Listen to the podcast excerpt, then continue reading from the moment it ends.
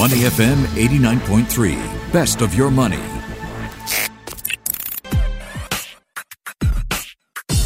Money and Me on Your Money, only on Money FM 89.3. Four things to discuss with Arun Pai today. Singapore plans to issue green bonds to raise funds. What do market participants need to understand about these bonds? Which sectors are the winners and the possible losers following the release of Singapore's targeted, very calibrated budget 2021? And Singapore Airlines has a strategy. It's replacing orders for smaller aircraft with bigger planes. Says it's allowed it to respond to changes in its projected long-term fleet needs beyond financial year 2026. And uh, we take a closer look at that rare cold winter in Texas and what it's doing to oil prices. All that coming up in the show. But first, let's say welcome to Mr. Arun Pai, Chief Strategy Officer at Flow. How are you doing today, Arun? Good morning, Michelle. I'm good. How are you? Good morning. I'm doing really well. All right, let's start with the green bonds Arun mentioned in the Singapore budget. So our government has announced the intention to issue green bonds of up to $19 billion to support green projects. And for the listeners, this practice of borrowing to fund infrastructure projects not at all new in Singapore. The Singapore government has borrowed to build the first MRT lines. It took up loans to fund the development of Changi Airport back in the 80s. HDB, LTA, the stat boards, PUB as well have issued bonds periodically. This back in the 90s to fund housing and rail and water infrastructures as well. Um, no, I, when I looked at the details, I see no fixed time frame for when these bonds will be issued, Arun. So what, in your opinion, do these bonds mean for market participants? I think the most uh, important thing to take away from this is the fact that the Singapore government is placing a lot of attention, uh, which we saw throughout the entire budget, but uh, placing a lot of attention on this aspect of green and ESG. Yep. And, and, coming up with these terminologies of like green bonds hmm. is just to address more attention of all the various stakeholders, be it uh, the market makers, i.e., the investment banks, be it uh, large institutional investors, uh, the likes of your BlackRock, Vanguard, etc., as well as, for that matter, retail investors, and to provide an avenue for companies or eventually companies to come into this market space trying to issue bonds. Now, you said it absolutely right. Like infrastructure requires capital. Now, any green project, which, which the government is trying to highlight, mm-hmm uh, be it water and waste treatment plants, be it solar factories, wind farms, etc. Anything that has like a green theme or element to it, they can try and come in through these channels wherein hopefully the government can potentially subsidize the kind of cost for this mm. or provide additional incentive. Now, let's look at, you know, the world's largest bond market, the US govies, right? The US government bonds. Mm-hmm. All of that is pegged to the treasury. So you need to have the base level of risk, which is the US government itself, have the US Treasury curve erected from, you know, overnight all the way up to 30 years. And only then can you start getting companies to issue 20 year bonds, 30 year bonds. So even like the likes of a Microsoft or Berkshire Hathaway would find it very difficult to issue 30 year bonds mm. had it not been for the US government setting that base interest rate. And I think that's exactly what the Singapore government is looking to do, wherein using their AAA absolutely pristine credit name on government related infrastructure, green infrastructure projects, setting that base curve to then enable, not overnight obviously, but to enable companies over the next five, ten years maybe to start getting involved in this market space a lot more, issuing bonds with the help of investment banks, where, wherein there's already a robust market. There's liquidity, there's depth of the market. There are investors, there are sellers, there are traders, etc. And I think that's the grand goal of what the government hopes to achieve out of this. Okay, so the priority will be developing this benchmark curve as you see it. That is correct. Okay. has reaction to government bonds been tepid because of that triple A credit rating? Therefore, you know, what do we see in terms of returns?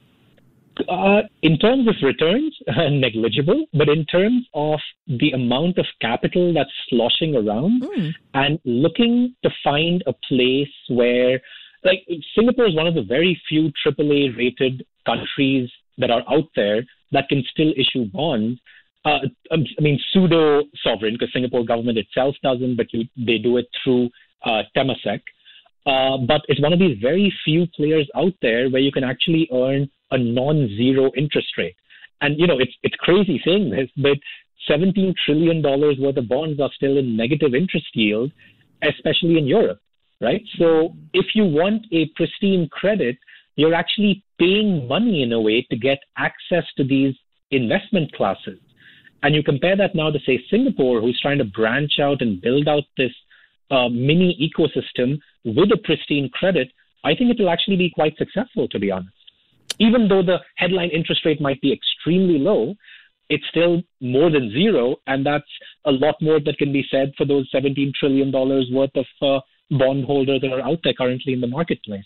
Has news of this development, you know, market participants looking at these plans by the government to issue these green bonds, has that impacted Singapore dollar rates at all? Uh, I don't think it's going to be an overnight phenomenon. Mm-hmm. And this is, and you know, don't take me wrong, it's a great initiative, but relative to the size of the bond market and the capital required for infrastructure in general, mm-hmm. it still won't play as large a role to affect the underlying uh, Singapore rate. But maybe give it like say 10 years and climate change becomes an even bigger problem than what it is right now. And we see the percentage or the size of this, let's call it the green bond uh, space becoming even more, then we can see potential nuances of how a lot more investment into these green bonds is potentially pulling down the rates on the Singapore dollar. All right. So for the listener, if you've just joined us, we're taking a closer look at green bonds as announced in the Singapore budget. Some $19 billion worth of public sector green projects have been identified. For this, this includes Tuas Nexus, Singapore's first integrated water and solid waste treatment facility in Tuas, which is going to be ready from 2025. All right. Let's take a closer look at the numbers in the budget. There were a lot for us to crunch. Uh, broadly speaking, who are the winners and the losers, do you think, Arun? From our budget, which looks at tapering support for um, tier two, tier three sectors, so to speak, those sectors that were not uh, receiving the brunt of the fallout of the COVID pandemic. Who are the winners and losers, do you think? I think a couple of industries that I'm looking quite closely at is uh, the startup industry to begin with. And that's relatively broad, but I would say the startup industry, within the startup industry or startups, I would say uh, agritech. Uh, that's going to be potentially a big winner from this. And just like the whole green space itself, right? Like anything related to increasing energy efficiency, anything related to uh, maybe even you know trying to digitally transform the more traditional industry industries like the maritime space. I think they will receive a nice boost from this, given that the government overall, you know, the overarching theme of the budget was the green space, trying to assist startups to grow, digital transformation. I think all of that is still, you know, kept as is post during the COVID and currently. So I think from that aspect, we will try and see a good uptick in more and more startups coming along over there. I think from the aspect of uh, the green space, sticking to the green space, okay. the petrol hike vis-a-vis electric cars, like the whole EV, electric vehicles, electric charging. I think that entire industry is going to have a big boost. And the one thing I really liked about this budget was it's not like they provided crazy amount of subsidies for electric cars and charging stations. I mean, yes, they have to some extent, but it's not like the rest of the world because Singapore is a city state. The fundamental problem here, obviously, while dealing with climate control, is also to ensure that uh, congestion doesn't take place. So I think they've done a very, very smart thing. And this is going to hurt the wallets of us, us consumers, sadly, in the short run. Mm. But I think it's a very smart thing of trying to increase the cost of running a petrol or diesel car, thanks to this petrol hike, yep. while at the same time pegging the cost of an electric car to be roughly where a petrol car should have been. So there are all these Bloomberg articles, you know, the Tesla 3 is the same cost of like a Toyota Camry in Singapore. Yeah. That's fantastic, right? Let, let the Toyota Camry start becoming 10, 20, 30% a higher a cost while keeping the Tesla car as is so that congestion is not going to be a con- or not as bad a concern in Singapore as it is in neighboring metropolitan cities in Asia, while at the same time ensuring that climate change is taking place. There are more EV charging stations and all of that stuff.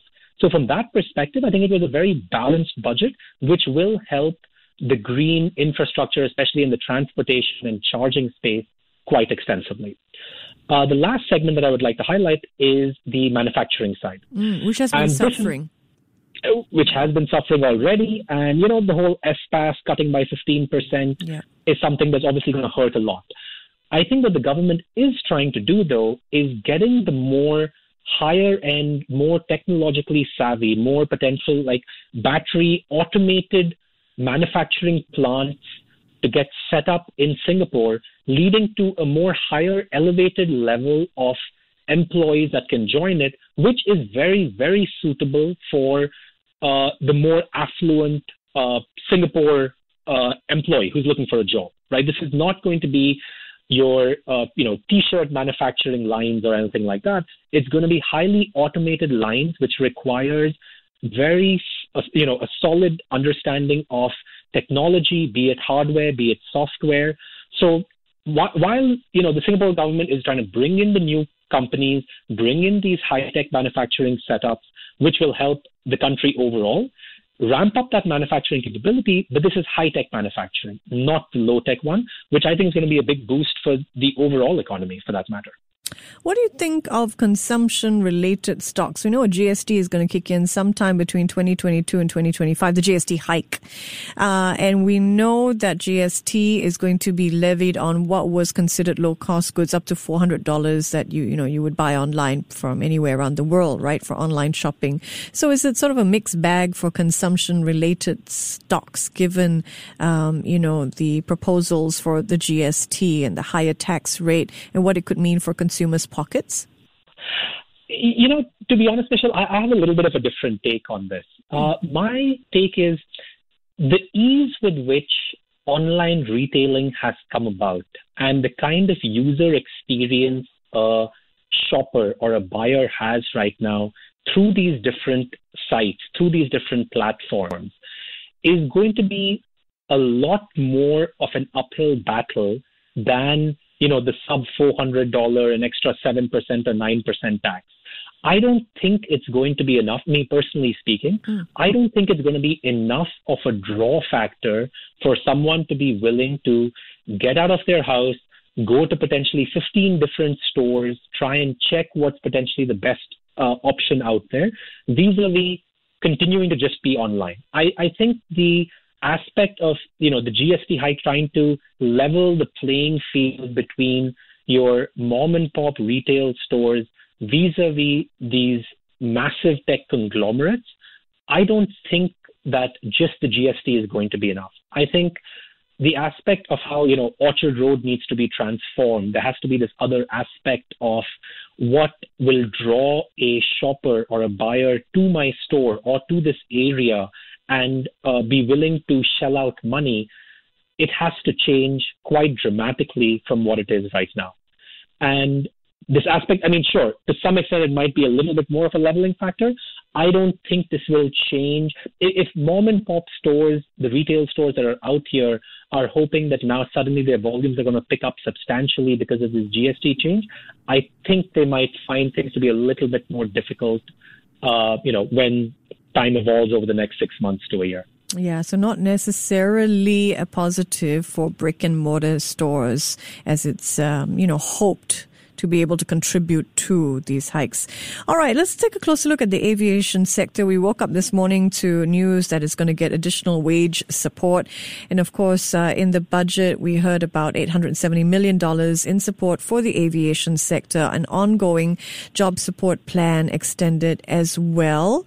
Um, we also heard about Singapore Airlines recently swapping orders for 14 aircraft, Boeing 787-10s for 11 Boeing 7 777-9 planes.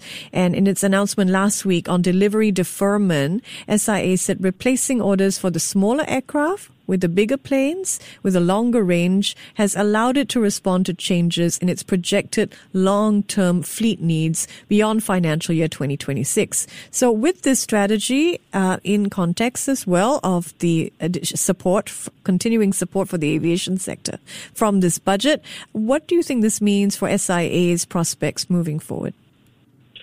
Uh, breaking that down into two parts, uh, my perspective on the first part, which is you know moving potentially to larger planes, mm-hmm.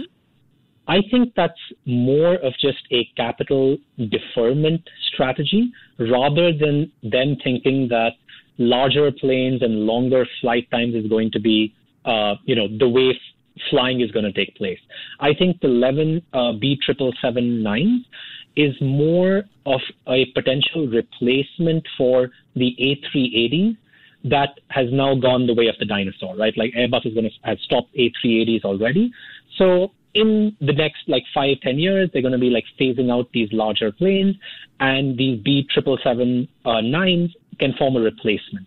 So I think from that perspective, I would question the aspect of whether Singapore Airlines is going to purely go down the path of large flights, longer flight durations, especially given COVID, where people might not want to be in an enclosed space for too much period of time. I think it's more of a replacement strategy and capex deferment.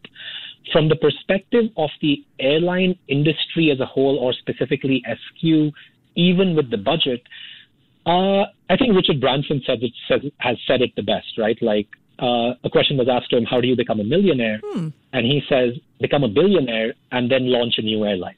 so the, the, the, fundamental issue, and this is what he's done. He's still a billionaire uh, for all the listeners out there. But I, I think the fundamental problem with the airline industry, it's that it's an extremely capital intensive, commoditized, but yet commoditized service where given, you know, all gratitude to the various governments out there uh, for the large part of things. It is an extremely safe and secure way of traveling. So the aspect of uh, brand loyalty is there to some extent, but you know, uh, let's just say maybe the industry requires an Elon Musk to show up, and we can take a page out of that playbook to have that kind of undying loyalty to a specific brand to be willing to shell premium dollar uh, for a commoditized service. So I think from that perspective, uh, I am not an investor in airline stocks at all. And Buffett, again, you know, another famous quote. Uh, I just wish someone had shot down uh, the guys, the Edison brothers, back at Kitty Hawk when the airline was launched, because it over the course of history, back from there till inception, it has been a, ca- a cash destroying industry. So it's very, very difficult. I mean, sure, there will be some traders out there who can potentially time the markets and get in and get out where, you know, when times are good versus bad. But overall, from a longer term capital allocation perspective, I still think, even in spite of all the government uh, subsidies, the support, uh, the only th- it, it'll be a difficult industry. The only thing I feel that SQ has going for it is that it has the backing of a government that is a lot more sound with a lot more secure balance sheet than potentially even uh, the Middle East countries, right? Because who knows what is going to eventually happen with this whole oil and gas space. So, from that regard, if the number of competitors, especially in the Asian region and the Middle Eastern region, uh, comes down, and there's a lot, lot more like mergers and acquisitions that take place within the industry, maybe that could be a nice uh, tailwind for SQ. Uh, but me personally, I'll take more a bit more of like a wait and see approach uh, and admire the industry from afar, travel, but not invest. All right. What a unique perspective. So I suppose airlines only make sense if you're Amazon. Amazon looking to uh, have a growth spurt in its aircraft fleet, but then of course it needs it. completely different uh, business, but absolutely dead on, spot on correct. Uh, the aspect of Amazon pumping billions of dollars into this to facilitate and to have full control of A to Z of the logistics uh, supply chain. Yeah. It's fantastic for the company. They have the capital to do it. Uh, you know, it's a day one company, as uh, Bezos always says, right? So yeah, absolutely makes sense for them. All right, I want to take everybody to the Texas Permian Basin now, where temperatures are unusually frigid. It's currently about minus six degrees in Midland, Texas, and this Permian Basin, by the way, is the heart of the U.S. oil industry, and the freezing cold is affecting production. So output down by more than four million barrels a day. What is this cold snap what is his impact of, of the cold snap on energy markets as you see it? Oh, honestly, it's scary. My brother lives in Houston, and mm. he's been telling me horror stories of what's happening over there. The, the south of the U.S., and you know, I studied in Atlanta. Uh, my brother is in Houston. The south of the U.S. is really not built for such cold temperatures, unlike the northeast and the mid north of the country. So when such a crazy cold spurt happens, basically the entire industry, the roads, the uh, airports, you name it, everything is shut. All the various like shale oil players, the, sh- uh, the shale players over there have shut down shop because there's just no way to transport oil out. Uh, the machinery has basically gotten clogged up.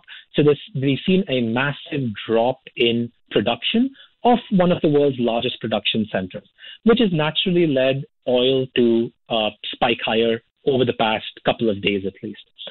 From the perspective of just speaking of oil in general, you know, this takes me back to one of our first uh, calls that we had at the beginning of this year. Uh, I, I, am quite bullish on oil for this calendar year. I personally have this view that vaccines will, the rollout of vaccines will be a lot quicker than expected. I believe that the world will start humming again to the world economy will start humming again to a reasonable extent, at least as compared to last year. It will be a substantial uptick from that. And we'll start seeing, with a more stable US government in place, uh, we'll start at least seeing some kind of more stable geopolitical arguments and discussion.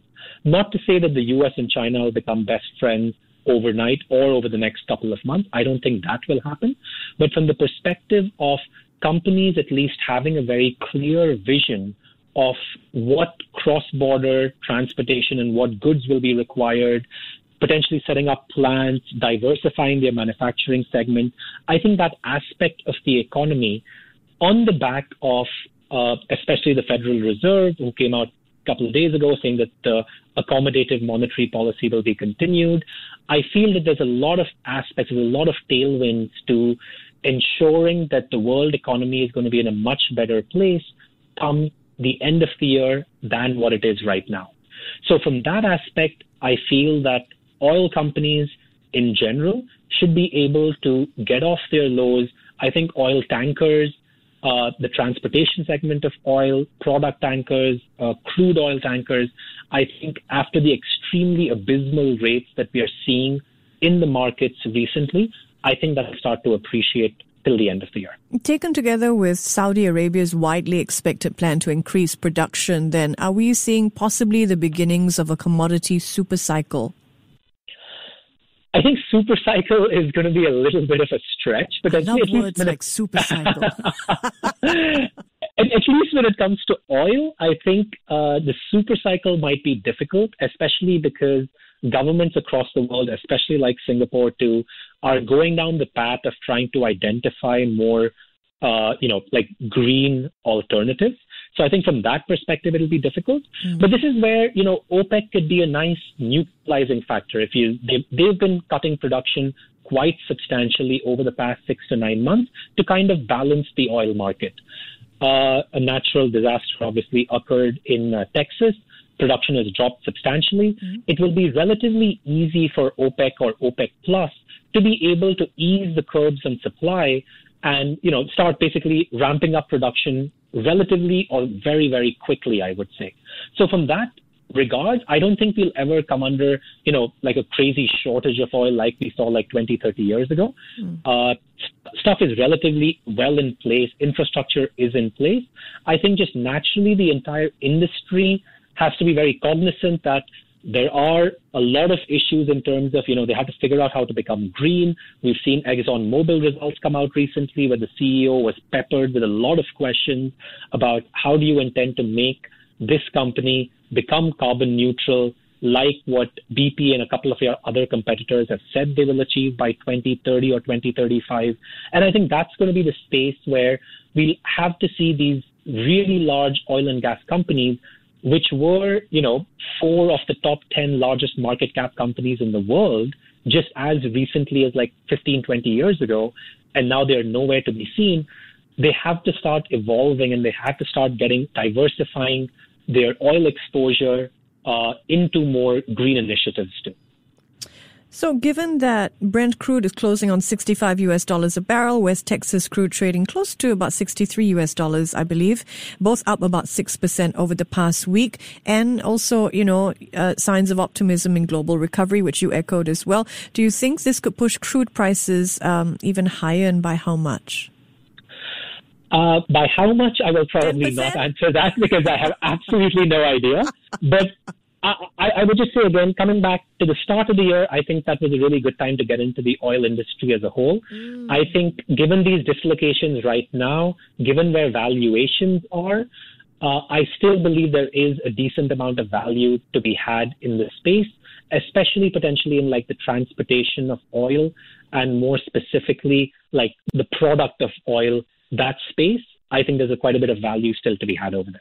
Always fantastic hearing your original insights, Arun. Thank you so much for joining us this morning. My pleasure as always, Michelle. Thank you for having me. He's Arun Pai, Chief Strategy Officer at Flow. This is Money and Me. I'm Michelle Martin. Before acting on the information on Money FM, please consider if it's suitable for your own investment objectives, financial situation, and risk tolerance. To listen to more great interviews, download our podcasts at moneyfm893.sg or download the SPH radio app available on Google Play or the App Store.